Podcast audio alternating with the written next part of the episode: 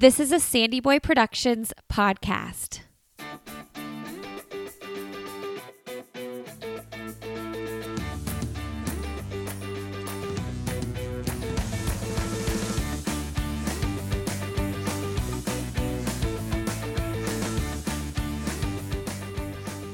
Hey, everybody. Welcome to I'll Have Another podcast with Lindsey Hein. I'm your host, Lindsey. Thank you so much for being here today. Today, you're listening to episode 271, and I'm talking with Christian Taylor. Christian is a triple jumper. He is a two time Olympic champion, a four time world champion, and a seven time Diamond League champion. Christian is a Florida Gator and now competes for Nike. He is a classroom champion mentor and he recently founded the Athletics Association, which he is the president of. The Athletics Association is an independent body that will protect and advance the future of athletics by unifying and defending the voice of elite track and field athletes worldwide, ensuring that they are at the heart of the decision making process. We get to hear all about Christian's career as well as the Athletics Association in this interview. It was a great conversation, and I'm truly honored to have him on the podcast today. I do want to mention the audio is not quite up to my normal standard. I'm sad about it. I tried to get it fixed. We tweaked it as best as we could, but um, my side specifically of the interview is just a little bit muffled. So it's not the quality that we normally put out over here on this podcast, but I think that you'll get used to it after the first like two or three minutes of the interview. So if this is your first time to the podcast, I promise the audio quality is much more clear than this normally. It doesn't take away from the greatness of this conversation, though, so stick around and I'm sure you'll enjoy it. Uh, exciting that Christian was able to stay on for an extra 15 minutes as well for our Patreon supporters. So if you support the show over on Patreon for as little as $5 a month, you can get access to extended conversations with some of our guests, and one of them being Christian Taylor. All right, you can find Christian on Instagram. He is tailored to the number two jump. And you can find me on Instagram. I'm Lindsey Hein626. Make sure you check out the other two podcasts in the Sandy Boy Productions podcast network the Illuminate podcast and the Up and Running podcast. All right, friends, enjoy my conversation with Christian Taylor.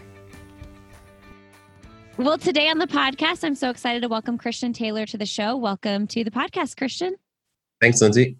Really excited to have you on two time Olympian, four time world champion, seven time Diamond League champion. Am I reading the credentials right?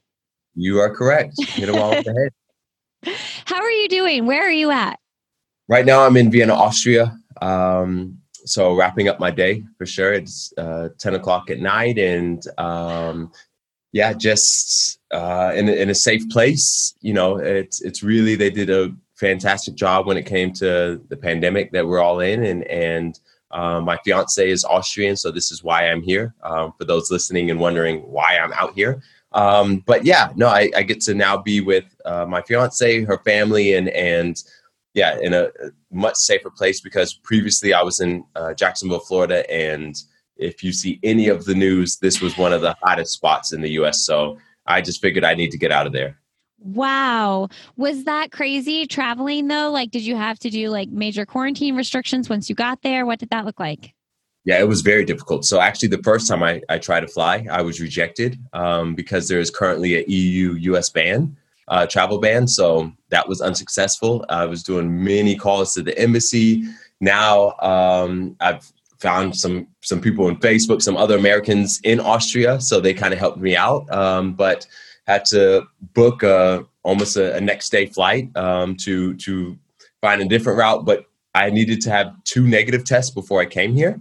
Um, and then I had to take also another test um, at the airport once I landed. And then I was in quarantine until the results came back. So, um, again, you know, I, am all for um, the safety precautions because, again, this is why the, the levels are, are so low right now. Um, because they're not just letting anybody and everybody and, and you need to have all the paperwork but again i also had invitation letters and, and uh, proof of residency. So it, it, was really not an easy process, but um, after about three weeks of research, we finally got it done. Well, first of all, I'm honored that you're like doing this at 10 p.m. because I'm not doing anything at 10 p.m. So yeah. thank you so much. Yeah, of course, of course. It this is, comes with the time difference, right? Yeah. Do you, are you a night owl? Do you stay up late? I normally do stay out late. Um, okay. Normally I train at nine, 10 o'clock. And so, um, yeah, I can really run off of a little sleep anyway.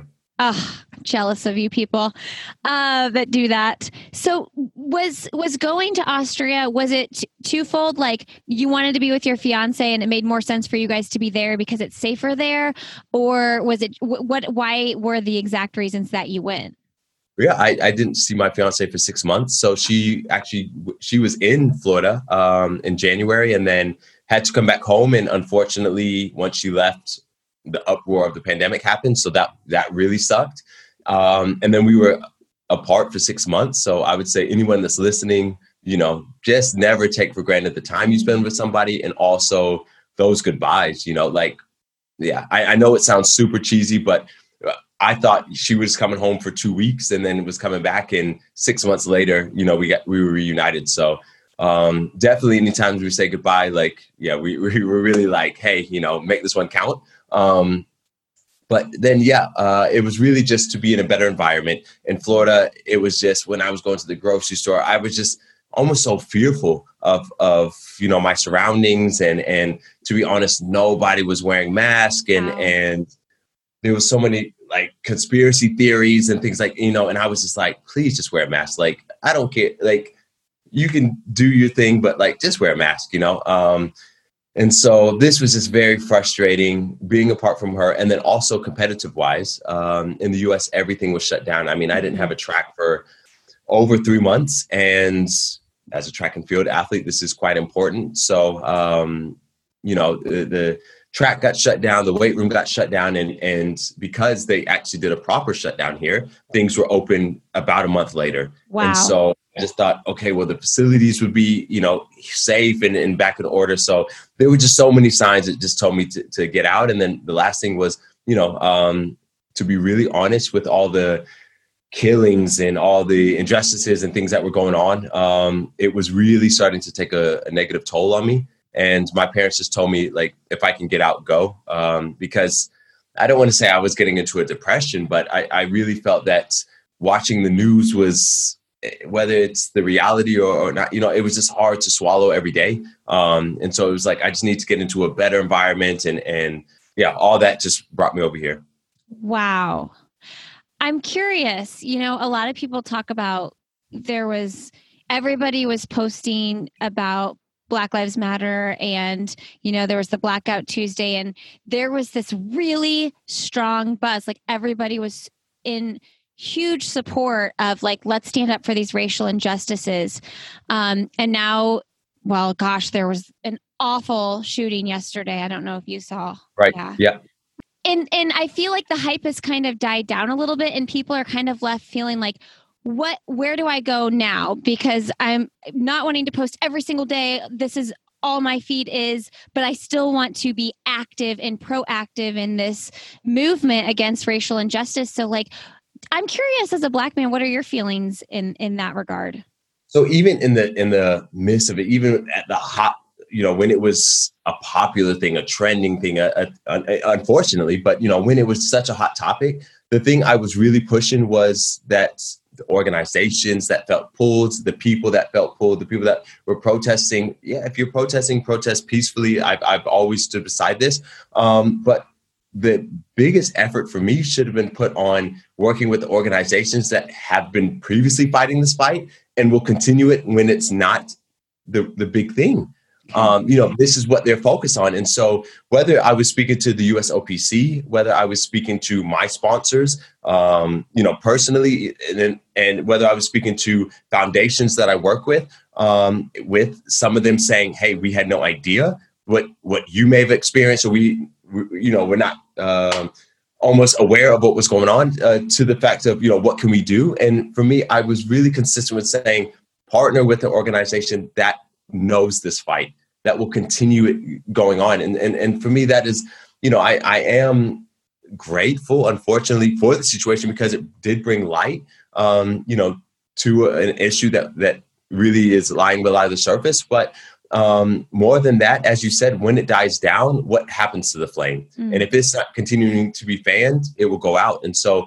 this this is again my cry. You know, uh, I'm I'm sorry for those that have been hurt and and and for those that have experienced these injustices and and and all this. But at the end of the day, what will get something done is working and funding and supporting those that have already been doing this fight and will continue doing it when it's not popular anymore. Wow, that's so good. Um, putting you on the spot, is there an organization you recommend? Um, well, believe it or not, actually, the Athletics Association, um, we are in the midst of, of an up and coming auction. Um, so I, I, don't want to give up uh, too much uh, with our uh, association, but um, I, I, would just say that it, it's really very easy to find organizations that um, have been fighting this fight. You know, uh, whether it's injustice, whether it's um, minorities, uh, whether it's you know, uh, because of course you you have to be very careful if if there are there is the fight of the Black Lives Matter, then there's a lot of um, minorities crying out well we, we, are facing injustices also and there's a glass ceiling for us. And and so um, I, I, would just say it's it's very easy to find and and the athletics association is, is very excited uh, to partner with some of them. Um, there are some pledges and some runs and and as i said some auctions that that will be coming out shortly um, like knock on wood in the next two weeks. So oh, cool. um, that, that is that is going to be something i'm i'm really um, pushing because you know I, I don't want to say it's not our fight, but the thing is, there are people that are armored and and motivated and, and ready to do it and, and know how to do it. You know, maybe they just need that additional support. So Okay, that's awesome. So Athletics Association, you guys are partnering with some of these organizations that right. you're talking Correct. about. Okay. Yes. Very exciting. Well, I will help spread that word once you guys announce it. I'm super Thank excited you. you're doing that. Um, well, let's just talk about the Athletic Association since since it's been brought up. Let's start there. Um, why and how and what? Why don't we share all that with everybody? What is the Athletics Association? Right. So the Athletics Association is an independent body. I want to highlight independent um, body of athletes that are working together to actually magnify, amplify the athlete's voice, um, and also, uh, and I, I'd like to say, maybe even most importantly, protect and, and save our sport. Um, mm-hmm. you know, there there is really a, a power imbalance. There has there has been this lack of control, lack of power that has been given to the agents and the meeting directors and, and even the governing body. And the athletes, unfortunately, even to this day, still remain at the bottom of the totem pole, though they are identified as the major stakeholders. So without going into too much detail, we are really a group of athletes trying to empower, trying to, to magnify um, and and to give the athletes a seat at the table, influence and and their voice. You know, it's not one thing to just be heard, but also that we have influence that we can uh, propose things that we can actually stir the pot a little bit and and, and like I said, hopefully um, be in a position to save the sport. Yeah. So you had this idea, like you thought, why don't the athletes have a voice? And I always think, you know, we go through life and we get these big ideas. And then we're like, well, this should happen. Like, I wish there was a I wish there was some way that athletes could have a voice. But then you were like, well, there's not. So I'm gonna take it upon myself to make that happen. What did yes. that look like? That's scary. Yeah, to believe it or not. So it was um last yeah, beginning of last year. Um I, I just kept hearing these rumors about events being removed from the Diamond League. Uh, every Olympic year, they're saying there's going to be track and field disciplines that are removed from the games. And I think th- this does not make sense that all these disciplines make up athletics, make up track and field. So, how can we even have a discussion about removing a discipline? You would never go to football and say, you know what, we don't want the wide receivers because they're expending the pitches too much, or the safeties, we don't see them. No, they're all part of the game. And, and in the same fashion, that's how we should think. We are all parts of this body that make up track and field. And so, yeah, I started hearing all these rumors about disciplines being removed. And, and I thought, okay, let me be proactive. Let me speak to the media. Let me speak to my agent. Let me speak to uh, fellow athletes about what they may know and, and if something would happen, what we could do. all year I was uh, was really brainstorming and, and really in lobbies before and after meetings, just speaking, reaching out, seeing what people knew. Um, and everyone was like, "It's rumors. Don't worry about it."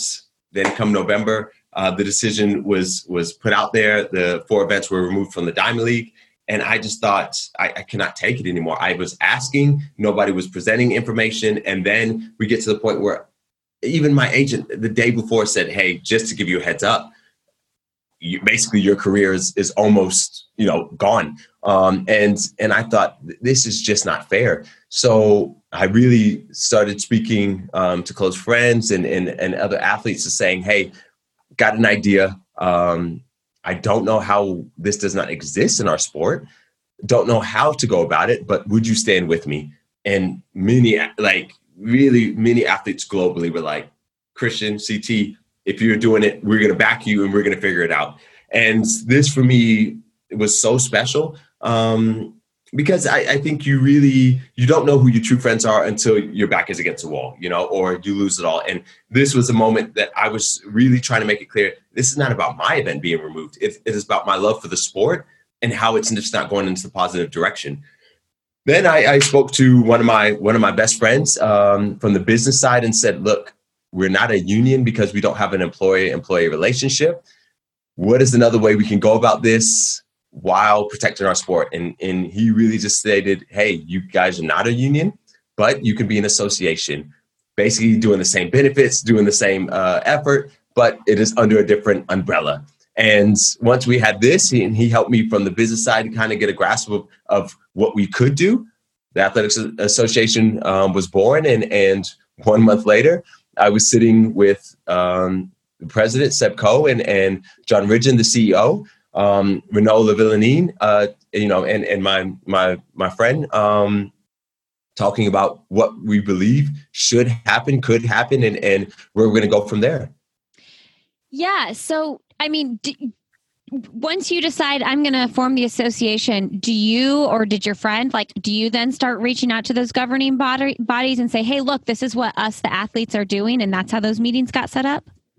To be really honest, so how how the one with Seb and and Jon was really um, my friend reached out to them and said, "Hey, uh, you know, because we I think at this time we just started the Twitter, so you know it was just like, hey, athletes." Like be empowered. Your voice matters. So and the thing is, we were getting traction because there were so many people upset, but not just the athletes, the audience was quite upset also. And we thought they are such a major stakeholder that no one is considering, no one is speaking to. Well, let's let's partner with them also. Why, why not? You know, um, and World Athletics really it caught their eye very quickly because we were getting so much uh, feedback and and obviously they were getting quite a lot of criticism. So we reached out and said, hey, we'd love to meet. Uh, we were really at the baby stage, the early stage, but we also want you to know we come in peace. This is really what we're fighting for, um, you know, and and how we can go about it without stepping on anybody's toes. And and that was it. That's awesome. Um, yeah. So I want to. You brought up the Diamond League a little bit, and you know, I've been doing this podcast for four years now. And when I started the show, I was very like clueless about anything outside of the Olympics. World championships, diamond leagues. It was very, you know, I've learned so much, but I imagine a lot of the listeners might be like, well, what's the diamond league? What does this right. mean? So, can you just kind of share the significance of your event and other events, the steeplechase? What was it? The discus? What else was it and being removed? 200. Yeah. 200? Okay. Yes. Um, so yeah, the Diamond League is basically the cream of the crop. It is the top, basically off your event, but I would I'm just generalizing the top ten athletes in the world competing in 14 meetings globally. Um, so if you get the invite, if you get this lane, it's it's a big honor, um, you know. And so this is basically the, the biggest payday um, that most athletes will get. It is the best world ranking points that the athletes can get. Um, so it, I mean, to be in a race, to be competing in the Diamond League is is where athletes want to be. So obviously, um, there are a lot of contract ties to this because of the exposure. Because you are competing globally, because of the, they're they know they're going to get good exposure from the TV. Um, a lot of contracts are stipulated by you competing, you winning, you, your top three performances, whatever it may be. You can also imagine that when an event is removed, there's a significant hit to contracts as a lot of it depended on competing in the in the Diamond League.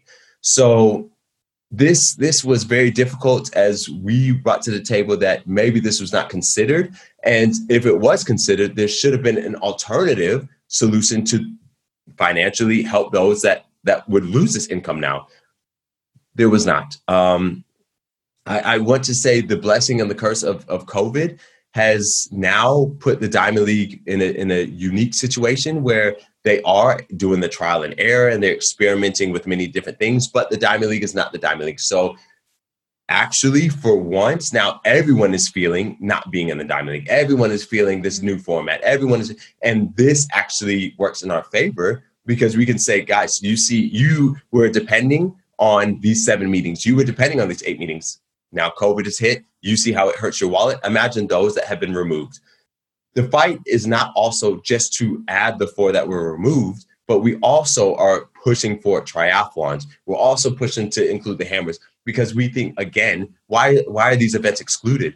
Also for for competition um, opportunities, they need the points. They, they need to have have this competition because when you have two and three opportunities to make an Olympic Games, to make a World uh, Championship, it's not easy. And so this is what really the Athletics Association is trying to do. Of course, use that voice, but bring bring athletics back together.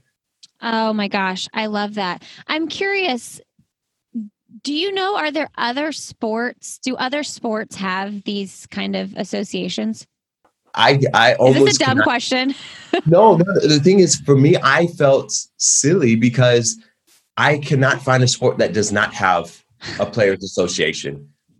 I that, that is that is the thing when when I got invited to the international groups, when I got invited to the the other associations, because we work with uh, global athletes also, and they are um, an organization that helps up and coming associations, uh, independent bodies globally, and they were literally with open arms, like, "Well, where have you guys been? You know, you guys are almost the last at the table. We can help you get this in place. We can help you. I mean, from the website to to uh, the strategy, they they were ready, but they were like, we don't, we did not understand how track and field did not have this. Huh.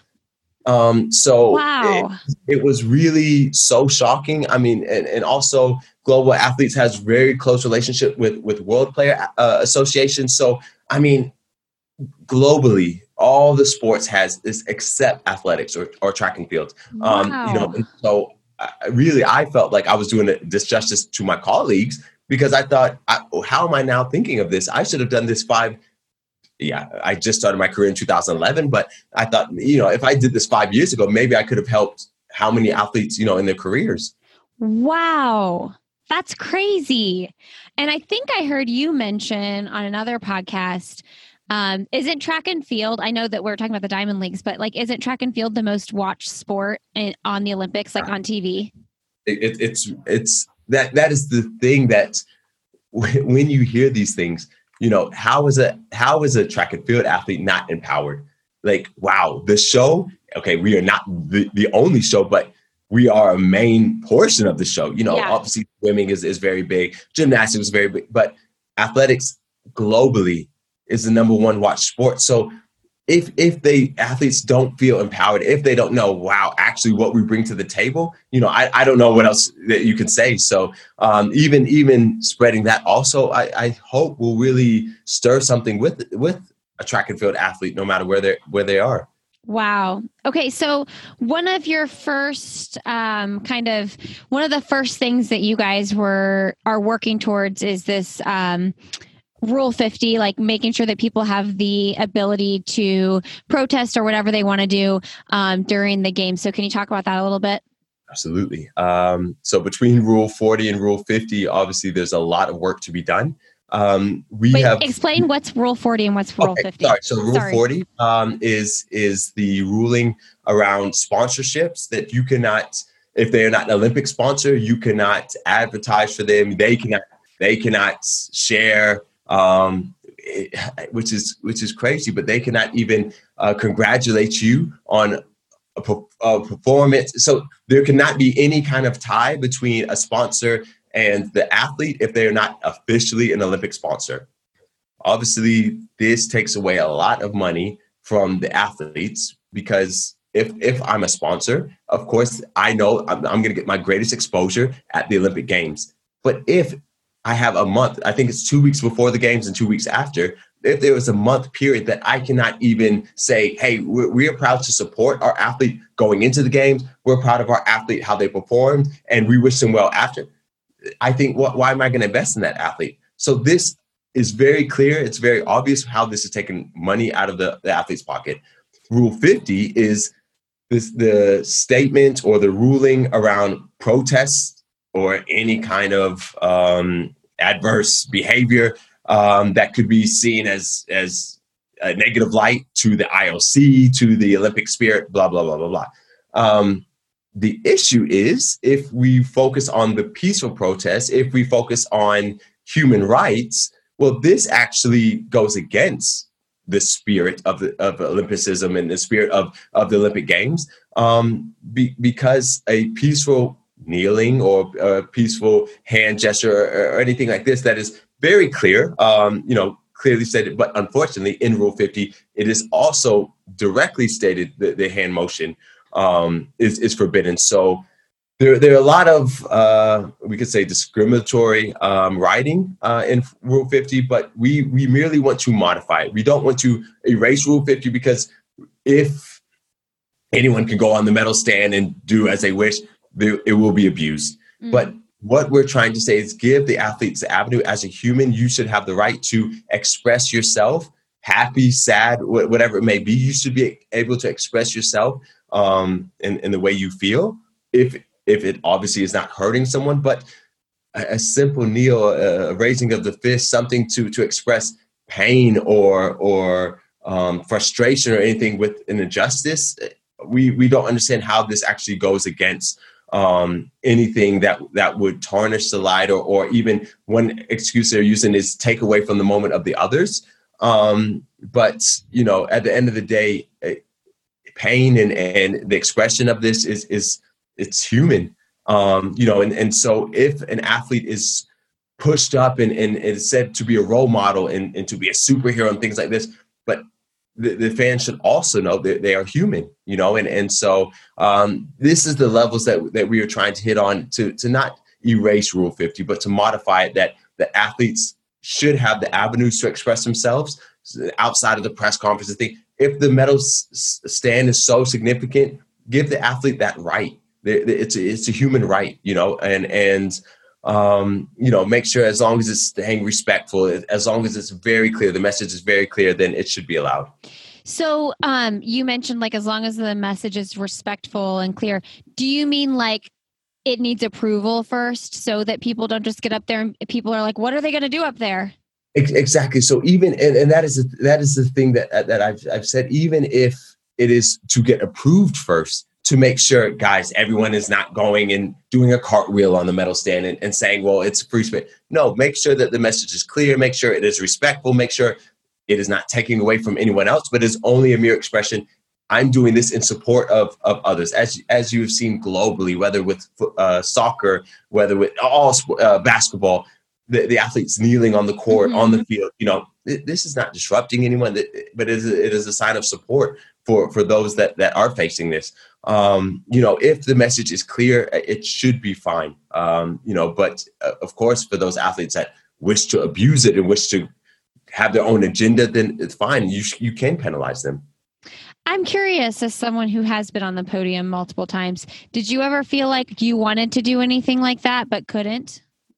To be honest, um, yeah, uh, the my first Olympic Games, uh, I, I, I thought it was unfortunate because I was actually so I could say at that time I was not a Nike athlete and I had a separate sponsor and wanted to wear my my sponsor's gear um, on the podium because for me this is almost showing my appreciation for their support of getting me here.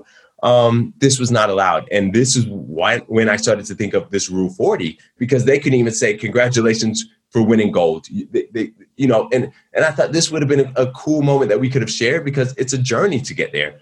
Um, but then I understood that there are a lot of uh, rights and you know that companies are paying billions, millions of dollars for this. But I, I thought still, you know, in this moment, it would have been nice to say, hey, thank you watch thank you you know glasses thank you mm-hmm. for your support to, to get to this moment um, you know and, and, that that was a bit difficult but when it comes to a protest or something like this no to be honest um, before this point i mean in rio i was i was crying my eyes out you know so i was not even thinking of of mm-hmm. anything like this i was just so grateful to be back again and and yeah yeah I, I think if even if i was to protest i probably would have done it so incorrectly because I, I had so many emotions going that I probably would have messed something up, you know. And so um, now I think I would definitely have a more level head. But uh, yeah, previously it was on the sponsorship or or just an overflow of emotion. Um, two thoughts. I feel like I feel like this will go down as such an iconic picture with Emma Coburn with her like shoes draped over her shoulder. Um, I don't know if she was the first one to do something like that, but it was it was very much talked about, and I think we'll continue right. to talk about it. Right? Absolutely, yeah. We, you got to think. I mean, even if you watch The Last Dance, you you see Michael Jordan, you know, putting the American flag over, um, you know, the logos and stuff. So there there are the athletes that that will try that. Um, you know, but for me, it's it is always about risk versus reward. Yeah. Um, you know, and and it's it's a bit difficult, but the, you know there are those gutsy athletes that will go for it. Yeah, I didn't. I didn't even think about that being gutsy of her. Like, I mean, like it was a bold statement, but I didn't even think about. Oh my gosh, could they take her medal away or any, you know, anything like that? Wow. Removed from the village, your medal can be like it yeah. is not a little slap on the wrist naive of me to think that. Okay. My other question, just coming off of what you just said, is why were your emotions so high in Rio? Were they higher in Rio than they were um, in London? Like what, what, what, what were you so extra emotional about? Um, just the pressure, you know, uh, M- London games, I was 22 years old. It was my first Olympic games and everyone was talking about how it is going to be a great experience, a life experience. And you can learn mm. so much, take in the sights and take in, you know, every moment and, and journal everything. And, and, I won and I was like, wow, that that was cool. Um, you know, was not expecting that. But then obviously after that, the bar is set quite high and it becomes expectation. So when you become second in a competition, people think, what's going on? Are you injured? Uh, are you sick? And you think, no, I don't win them all. I'm I'm human. Um, you know, but the thing is, you know, I always strive, and my coach and I always strive to be the best, you know, at the championship. Um, but then in yeah in 2016 the pressure was so high um, you know only doing one olympic games previously you know it was set on not even just winning it was will, will i break the world record at this time um, you know h- how big the gap will be uh, in the win you know and so and i and i just thought yeah yes uh, you know i also it is another olympic experience i want to make the most of it but it, it was just from every hospitality house i went to um, my, my friends came from the US, my, my, my family came from Barbados. And, and, and so it was like, because the expectation was so great, no one wanted to miss it. So not many people came to the first one because they thought he's young and he's just going to go through it, through the motions. But after I won, everyone was like, well, I cannot miss if he wins again. Mm. And it went from all of four people being at the games to 15. And wow. this is a significant pressure you have on your shoulders. And and I thought, oh my gosh, I have family from Canada, I have uh, family from from the UK, I have family. They came all this way to see me win, not to see me compete, yeah. not to see me give my best, to see me win. And anything less than that is a failure. And so this was so heavy on my shoulders. And and once I got to the podium, yeah, they were all there and they were oh. cheering and, and, and they were so happy. But for me, I could only cry because I thought, wow, I'm so glad I didn't let you down. Um, and this was really almost just a relief. Like it's over. I've got four years now to, to that. And, and I really, I, as soon as I, I got out the, the, stadium, I gave them the medal and said, yeah, go celebrate it, enjoy it. Because I thought it was like, this is what you guys came, actually came for, you know, enjoy that. And I, I will see you tomorrow. Um, so yeah, that, that was really a heavyweight. Hey, everybody, a quick break here to thank a sponsor for this episode, and that is Previnex. Previnex is where I get all of my vitamins and supplements, and I actually recently interviewed the founder, David Block, over on the Illuminate podcast. So you can learn all about Previnex over there on my most recent episode with him. But I have a quick message to you all from David himself here. Thanks, Lindsey. So, a question I get asked frequently is why our Joint Health Plus supplement is so effective for runners in particular. And really, the short answer comes down to science and clinical data. The main active ingredient in Joint Health Plus is clinically proven to reduce joint pain, reduce joint stiffness, and improve joint flexibility in 7 to 10 days, which is a huge claim for a nutritional supplement. But even beyond that, and something that's even bigger in my opinion, this same ingredient is clinically proven to protect joint cartilage from breakdown during exercise. And we're not talking about rinky dink clinical studies, we're talking multi center, double blinded, placebo controlled human clinical studies. So if joint longevity, joint performance, and joint health matters to you, you should give Joint Health Plus a try. And I'd encourage you to go read the reviews of all the runners and many others who've benefited using the product. And the best part is that we take on all the risk. If you don't feel benefits within 30 days, we'll give you a full refund, no questions asked. So you literally have nothing to lose and everything to gain. Go to Previnex.com, that's P R E V I N E X.com, and use code ANOTHER for 15% off your first order. Thanks again, Lindsey. All right, friends, let's get back to my conversation with Christian Taylor. Oh, that's so cool. Yeah, I can't imagine the pressure of a, a reigning Olympic champion. Like, oh, he's going to do it again. And I do think, as fans of the sport, you see these people that win all the time. You know, I'm thinking of like Usain Bolt or right. Allyson exactly. Felix or, you know, these big, big superstars that you think, oh my gosh, they're unbeatable. Nobody can beat them. And to actually be that person, how do you process that? Right. right. Yeah, that's that is the thing. If if Allyson or Usain comes second, if Michael Phelps comes second, everyone the world is ending. It's it's it's like they're put on this podium, and I cannot even say I'm I'm even close to the circle, but you know they're they're put on this podium that it's like it's superhuman, really.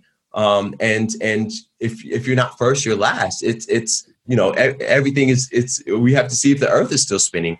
Um, you know, and so for me just to have a a taste of that, you know, I just thought what what a, a heavy weight to carry, and it made me have even greater respect for them. You know, mm. to think the media pool that they had, and, and to think I had 15 people in the stands. You know, but to think when Usain runs, it, it feels like a country is behind him. Mm. That he not only represents himself, but all of Jamaica, mm-hmm. if not all of the Caribbean. You know, and I mm-hmm. and I I've got to imagine that that is a heavy burden. Yeah. One day I'm going to interview him. One day dreaming big. yeah. And he just had a kid also too, so maybe he's got some free time between nursing. oh yeah, I didn't know that. He just they just had a baby. I didn't know that. Yeah, did. Yeah. Oh, that's so exciting. Um, okay, so let's talk about the triple jump because that is your sport. But I did see on Instagram you recently ran a 100. I did, and I'm actually running again on uh, Saturday. Um, so yeah, this is the year I'm just trying to because there's no world ranking points, there's no Olympic games. So I thought if if I'm going to do something, I'm going to try to improve uh, myself. And and one thing I can always work on is speed. And what better way than than doing the hundred meter dash? So um, that is what I've really taken on this year. I've had a lot of fun with it, and and just really been trying to get faster and faster to bring that on the runway next year. Wow. Okay. So I should know this, but like, tell me your history with the hundred. Oh, there's been none. okay. So, yeah, so uh, historically, I've been a 400 meter background. Um, so all through high school, college, uh, world relays, I've, I've done 400 4 by 4 um, And this year, I just thought, why not? Um, you know, it's you don't get the lactic, the butt lock that you get from 400, uh-huh. so that's really nice. Um, yeah, you're out of breath, but really in five minutes you're fine. Versus you know five minutes i'm now getting off the ground off of, after the 400 yeah um but yeah no it, it was just really to just mix it up and and because obviously even the training was so different with three months off of the track um, I was not able to do the speed endurance that I would normally do. So I just thought, you know, why not just run in a straight line as fast as you can? Okay, so tell us what what time did you run last week? So I run 1058.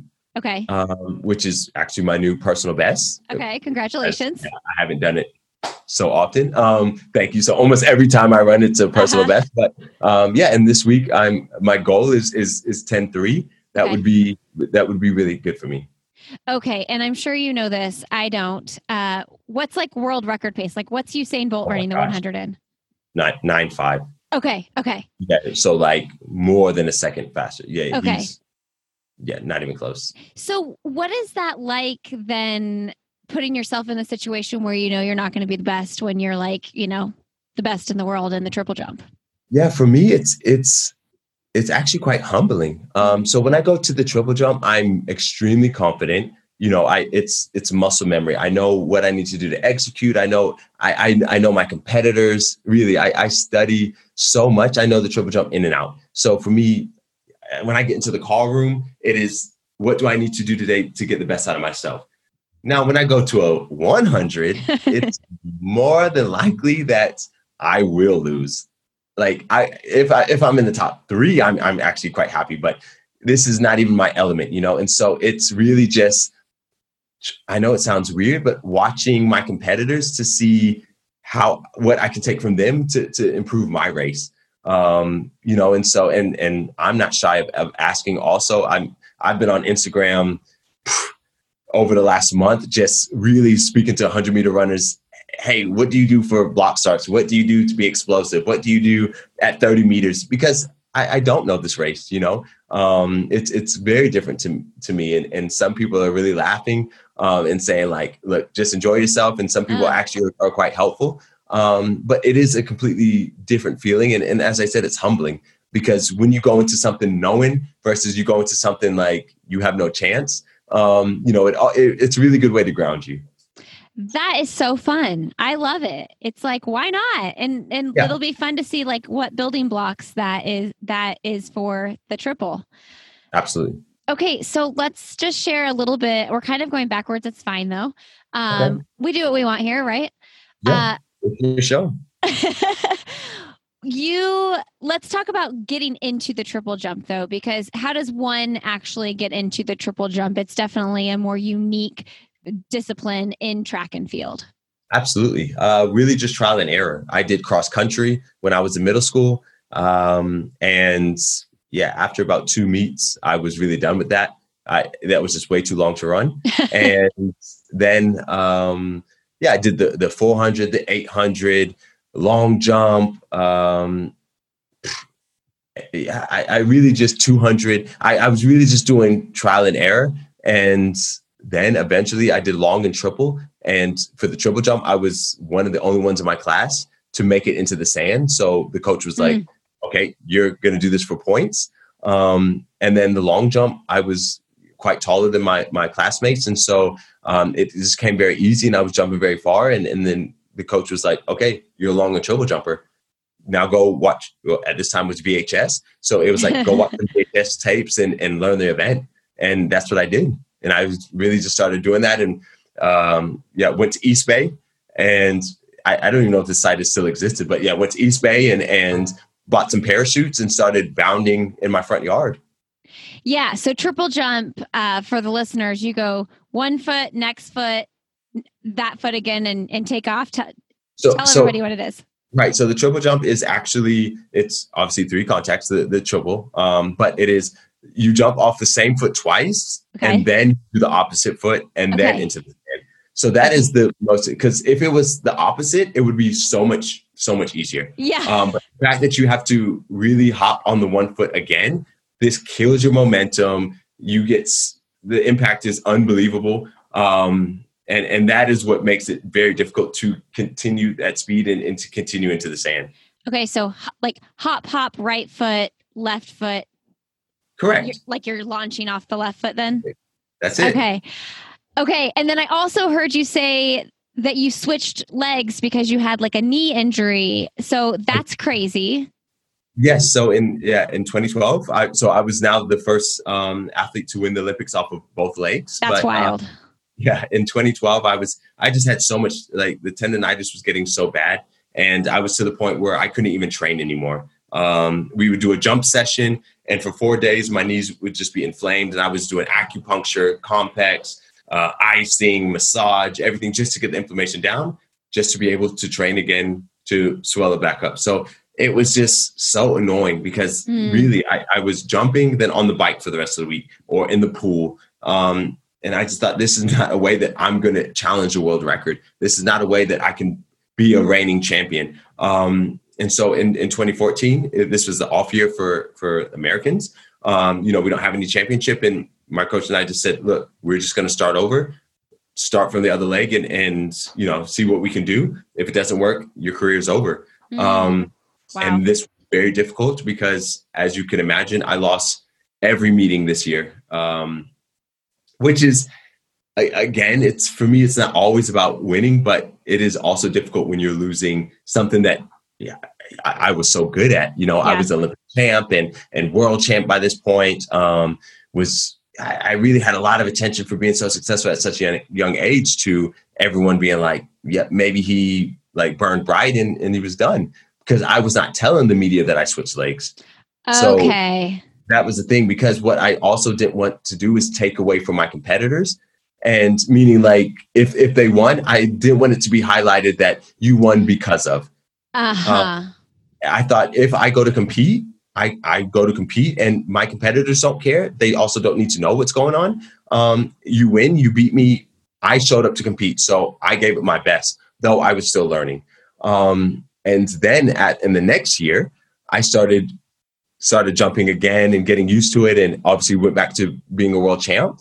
And then this is when I announced, oh, just so you know, um, the last two years I was relearning how to jump. Wow. And people started going to YouTube and, and, and, and they, oh my gosh, we had no idea. But for me, it was like I said, I didn't want to bring the attention on myself. I wanted really my competitors to enjoy this moment and, and be uplifted and, and focus on them, not focus on what I could and could not do. Um, and so, yeah, it was, it was really a growing period for me. That's so smart and such a mature way to go about it. Did anybody notice though? Like, was anybody like, wait a minute, I see what you're doing here? No, no, nobody. No, I never had. I never had anyone message me on social media or nothing. Huh. Um, wow. Yeah, I, I, had a lot of people saying like, yeah, yeah what happened? uh, maybe you should think about retiring. Um, you know, like you had a great career. I really had a lot of people yeah, like counting me out, you know. And I just said, yeah, it's just my coach and I are working on something. My coach and I are working on something, and they were like, yeah, it's not working. So y'all might want to switch it up. Um, you know, and so for instance, I almost jumped 18 meters or, or yeah, uh, 59 feet with with one foot, uh, with with my left foot, and then I went to the other foot and was jumping 55. You know, like max out. But I wow. was so happy every week because I was pain free. My knee was fine. You know, so again, these moments make you not take these small moments for granted, you know, the little victories. And so when I walked away and I would compete on Saturday, have Sunday off, and Monday, I was like, Coach, I can train, you know, mm. and I really just remember just smiling from ear to ear, just feeling this freedom that, like, okay, I can do this, I can do this, we can do this. And yeah, once once we got back to the top, it was like that was a hard fight. Um, but yeah, now we're back. Wow. Well, I mean, that probably had something to do with the tears in 2016 too. I mean, that's a huge thing to overcome. It, it was quite a journey for sure.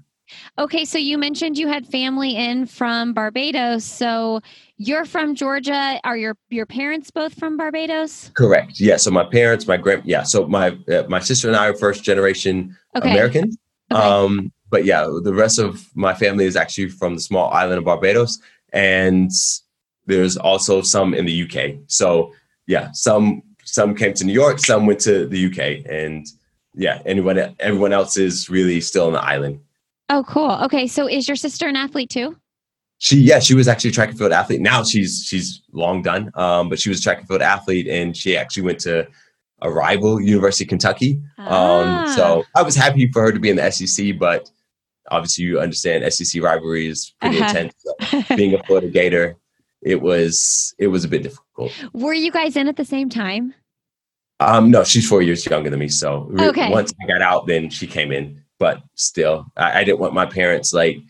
Yes, they we were both wearing blue, but I I didn't want to see that the UK. Yeah, it, it just was not um, why did you choose to go to Florida?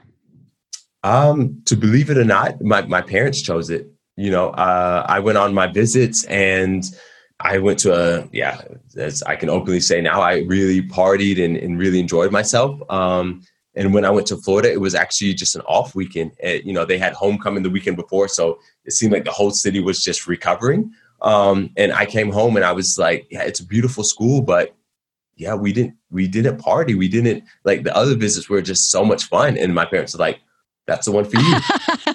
because you weren't partying at that one. Yeah. And and I mean, but joke was on them because that year then it became like the Princeton voted number one party school in the nation.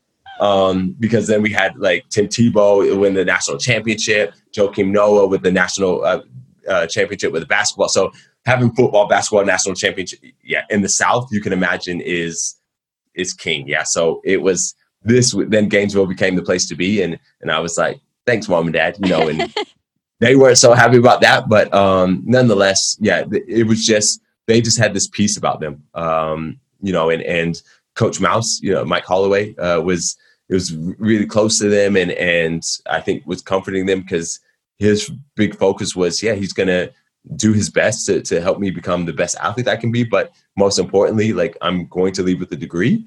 Um, and and he's going to do what he can to groom me to be a gentleman. And this is something that really stuck with with me, you know, because I can almost quote it now, but um, stuck with them also because everyone else was saying, "We're going to get you to Olympic Games," or "You're going to be a national champion," and things like this. But he was like, "Yeah, I'm going to try to do my best to get the best athlete out of him, but he's going to be a good person after." Um, and this was this was a really good standout feature for me. That's so huge. My oldest son is eight and he's starting to get pretty heavily involved in soccer. And I'm like paying attention to how these coaches are talking to him and what they're saying because coaches just can be such an instrumental, either positive or negative wow. um, person in someone's life. So, talk about your relationships with your coaches and how that, oh I mean, you took this to heart clearly.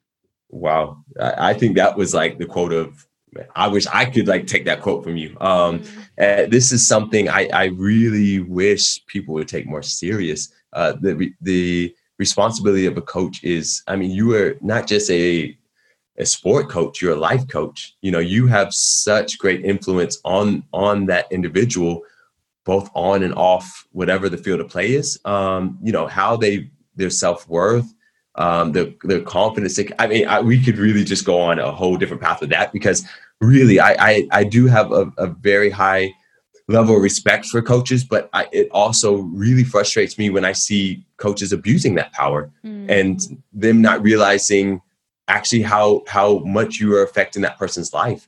Um, but sorry, yeah, I'm, I'm I just was really pulled from that because I, I really do value your words um, you know, you know, with that, but uh, especially at such a young age. But yeah, my the coaches I've had have been absolutely phenomenal. I've been so blessed to to have coaches from from all different levels. Uh, you know, my club coach, uh, my high school coach was was actually one of my best friends. You know, we're still very very good friends, and and somebody I really did life with, but really somebody that just just instilled confidence in me. Mm-hmm. You know, it was one thing to train well. It was one thing to, I, you know, if we made it to the NSI, you know, the the the New Balance Scholastic uh, Indoor Championship, you know, that, that was that was the top of the top. But he was like, even if you don't make it, man, like, you know, you you're strong. You you you can do. And he was just always pouring just so much positivity in me. Um, you know, and and that is somebody I really try to give credit to when people say, "Well, how do you always find the silver lining? How do you always find, you know, the positive outlet?" I say, "Yeah, my coach. Like mm. my coach really instilled that from the beginning. You may be hurt, but maybe God is protecting you from something that would have been worse, you know." And it was just like, how do you have this perspective? Um, so that was that was really awesome. So I, I do, yeah, thank Coach Eric for that. Um, but then after that, yeah, as I told you, you know, uh, Coach Mouse um, from from the day I was being recruited from the house visit, you know, when he was, was speaking to, to me and my parents to the time I came to the campus to to really walking across the stage, um, you know, in graduation. Um, and and he's even the Olympic coach for Tokyo, so we get to even go to Tokyo oh, together. Fun. I'm very excited about that. Um, he's the head coach for for the track and field team. Um, but yeah, he was really like a like a second dad to me. You know, um, he would straighten me out if he ever heard any kind of mess about me and my roommates having too much fun. Um, and you know, but he always had that that fine line that when when I stepped on the track, it was it was time to work. You know, um, and as soon as that last whistle went, it was hugging and and you know like, hey, you know, uh, go get that, you know, go to tutoring, get your schoolwork done. You know, and it, for me, just having this balance was incredible. And he's somebody I can call um, to today. You know, uh, he's he's never missed a phone call. He's he's always always there for me. Um, so I've always been really grateful for that. That's that's so cool. Yeah, I I read somewhere or I listened to a podcast or something where someone said the most important thing you can say to your kids when you're watching them play um, and work hard at something is just I love watching you play. I love watching you run. I love watching you compete.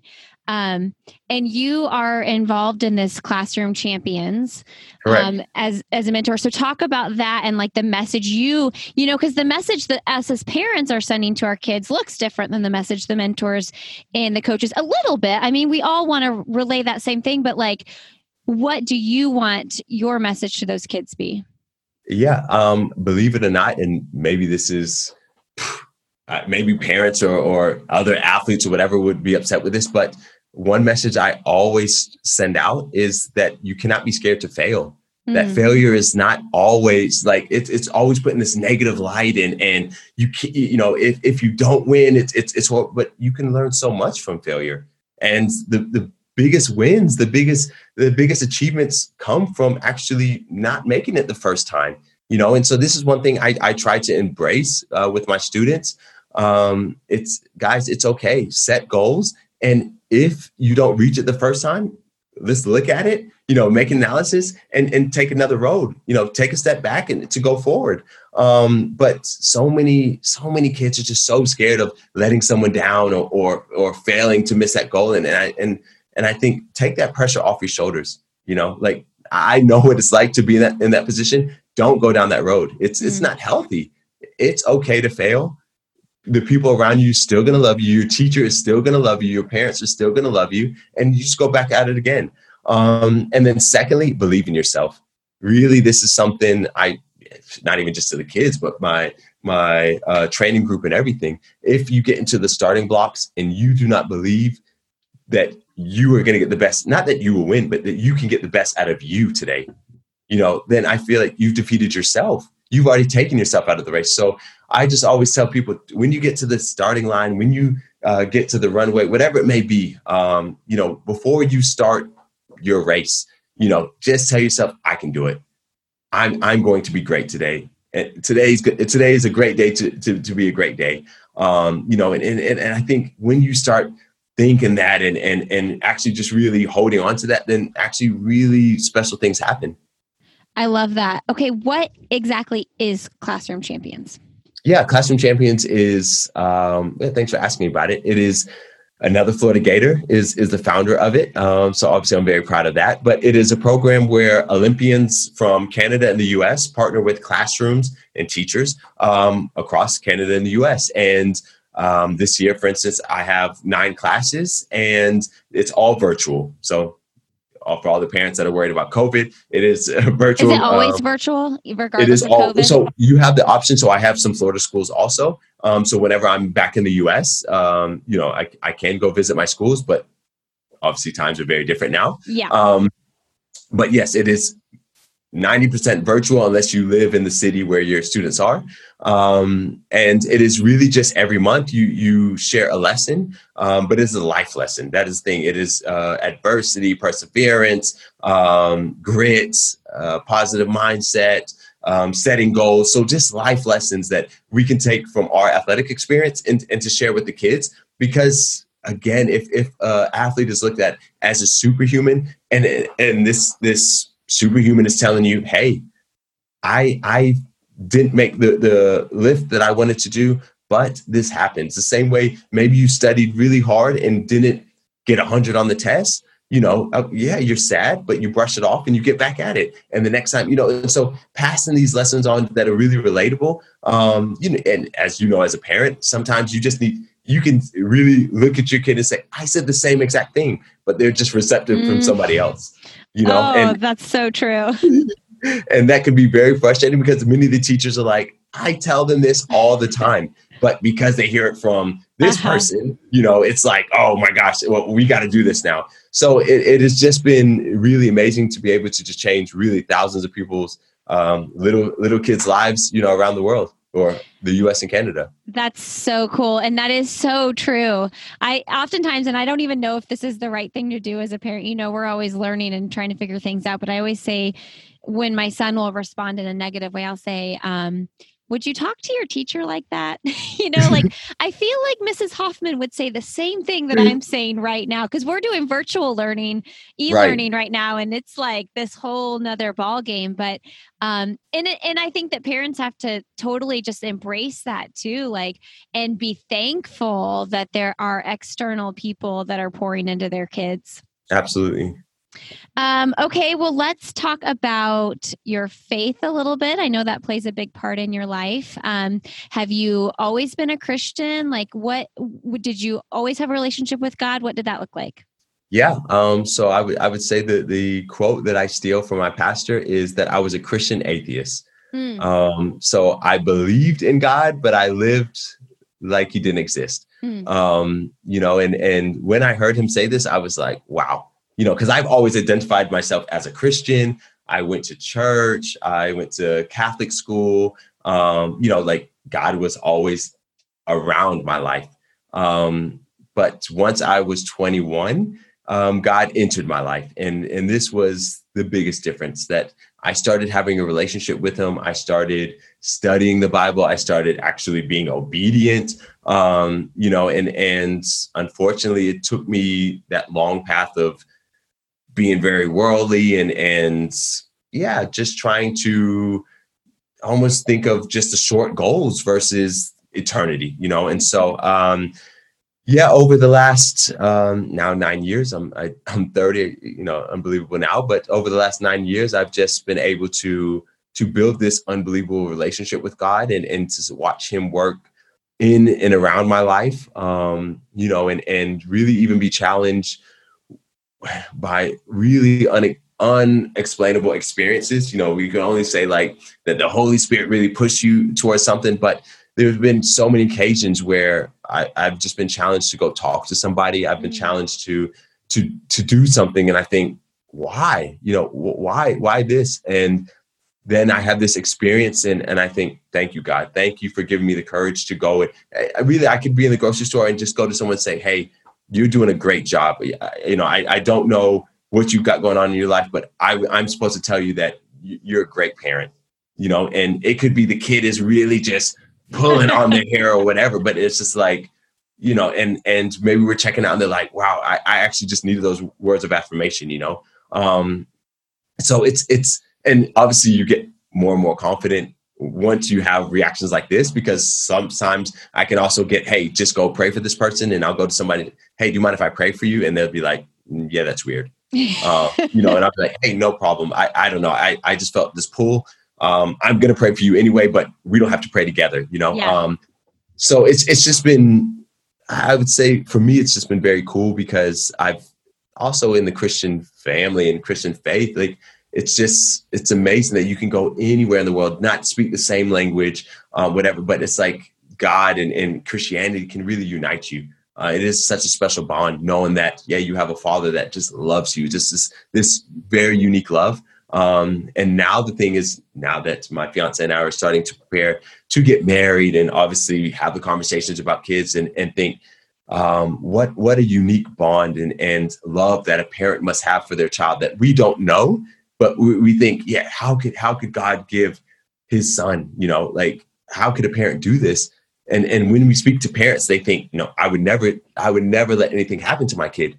You know, but to think someone loves you so much, uh, you know, it, it's really almost overbearing. What do you do with your? Do you ever have doubt? All the time. Yeah. Yeah, almost daily. How do you um, face you know, that?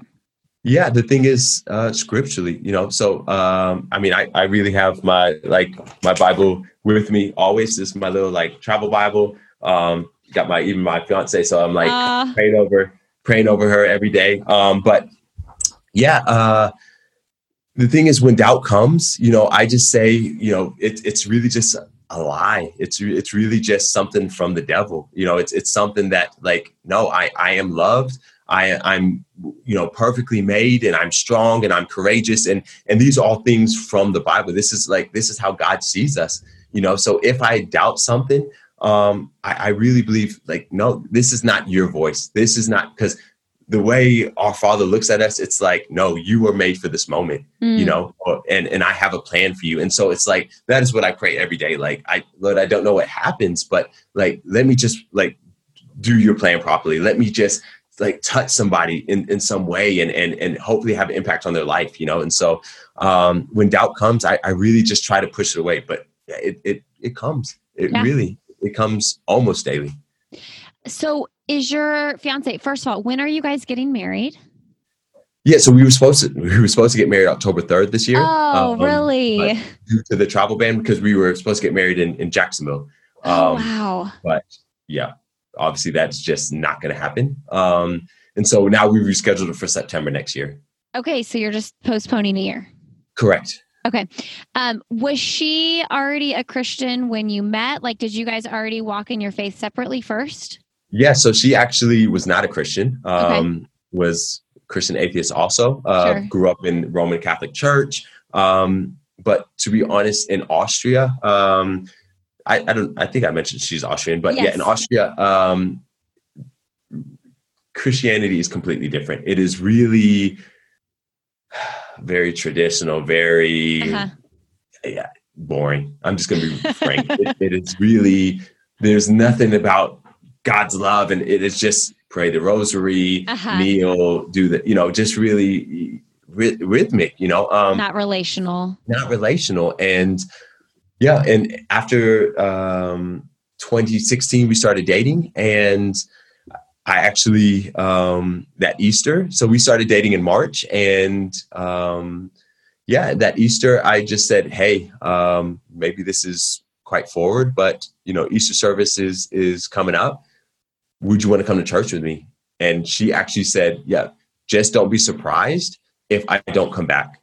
Mm, Really. And I was like, hey, no problem. But for me, it's important to yeah, I know you're you're not really a Christian Christian, but you know, for me, this is important. If if this is how I want to take my family and and long term, but I'm really open. I know we just started, yeah, and she went, and and my pastor was really, I, I my church is just so Southern mentality, yeah. So you come and and like everyone is pre-COVID hugging each other, and I have to make that statement. Um, totally. yeah, but yeah, everyone is just hugging and welcoming, and like everyone is like family, you know. And she was really immediately like, "What is everyone doing?" Like, Uh-huh.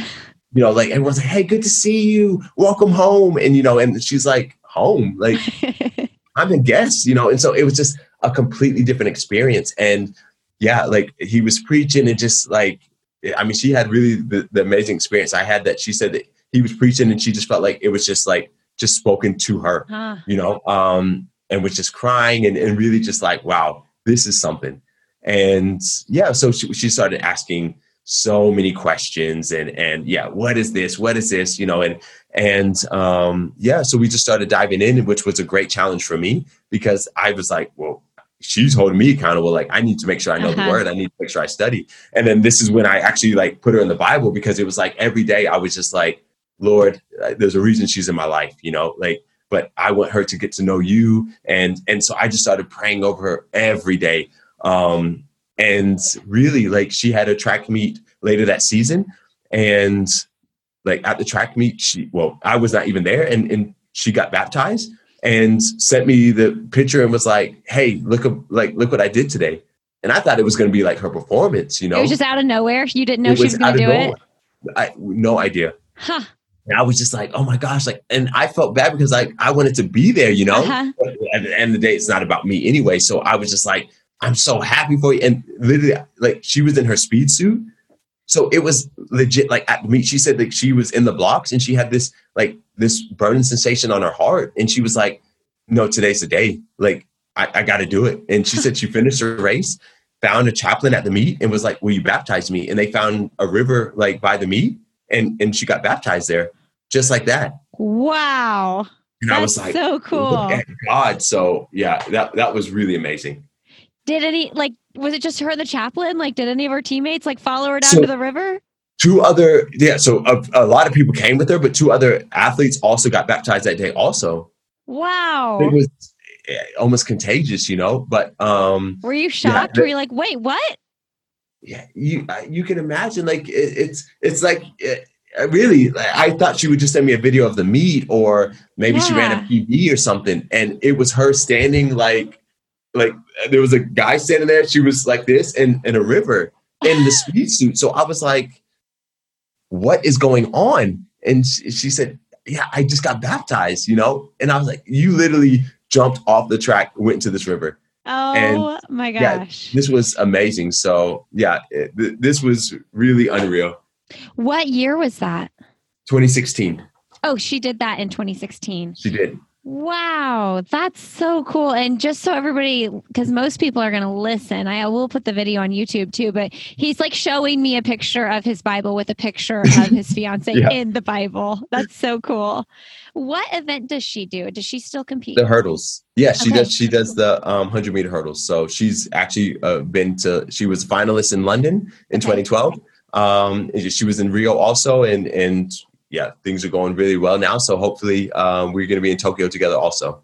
Okay, and remind, is it Beatty? What's her name? Yeah, Beate Schrott. I knew I was going to say it wrong. Okay, um, and a- tell us how you met. Like, yeah, was we, it at a meet? Yeah, we met actually. Uh, first time was my very first um, World Championship, 2011 in Daegu. Um, our coaches just introduced us and said, "Yeah, when she comes to America, she's going to be doing training camps with our group." Okay. I thought that's cool. Um, yeah, and did not see her for two years after that.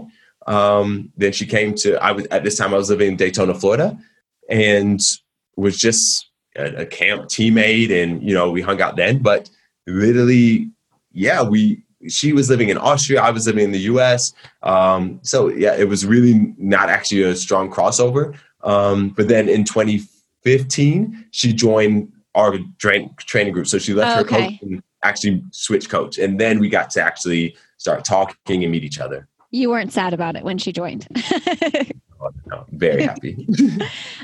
All right. So we're going to wrap up with end of podcast questions. Christian, what is one thing professionally or personally that you'd like to do that you have not done yet? To be honest, go to Australia. That's really on my bucket list. So I would really like to, yeah, just spend a month in Australia. Okay. And professionally, you've won two gold medals, four world championships, seven diamond leagues. Yeah. World record. Wait, what did you, oh, world record. Duh. Yeah. So yeah. you're, I'm number two. 0.8 centimeters from the world Correct. record? Yeah. I'm eight centimeters away. So eight centimeters. Yeah. That's, that's a bit um, disappointing. Yeah. Okay. World record. We're going to get that done. Okay. Uh, what is an accomplishment you're most proud of?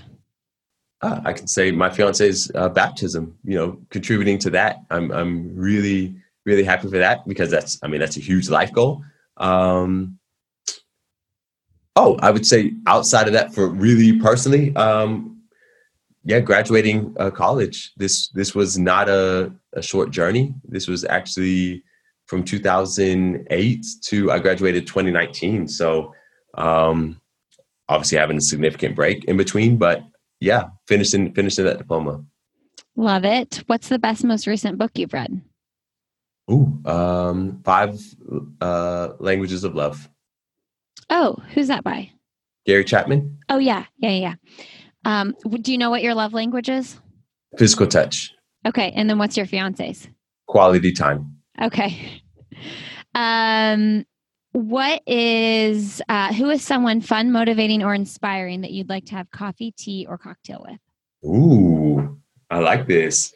Um, maybe it's going to sound weird, but I would say either Will Smith or George Clooney. Oh, fun! We'll just yeah. do both of them together. Yeah, just because I mean, and George Clooney is like Mr. Nespresso anyway, so maybe that works out even better. But they really just make me i really just like them. I like their style their uh-huh. energy so yeah. Oh that's fun. Okay um what is your one message to send to the world? Uh love more. Love more.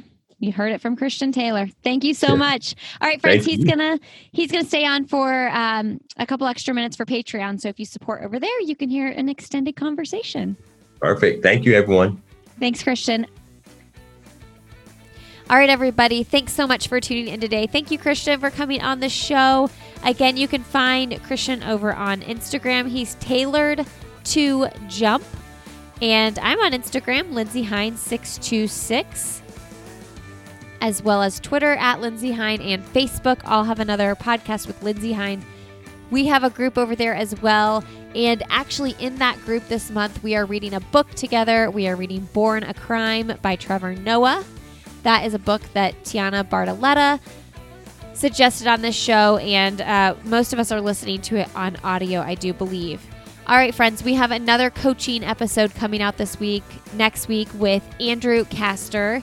He coaches the Mammoth Track Club, and he is the great Deena Kastor's husband as well. So stick around for that. Make sure you're subscribed to the show so you don't miss that episode. And if you are enjoying this podcast, please consider leaving us a rating and review on iTunes or wherever you listen. That is one of the best ways potential new listeners can find us.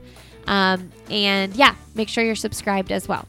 All right, friends, thanks so much for being here. Have a really great rest of your day. And as always, I will see you next Friday.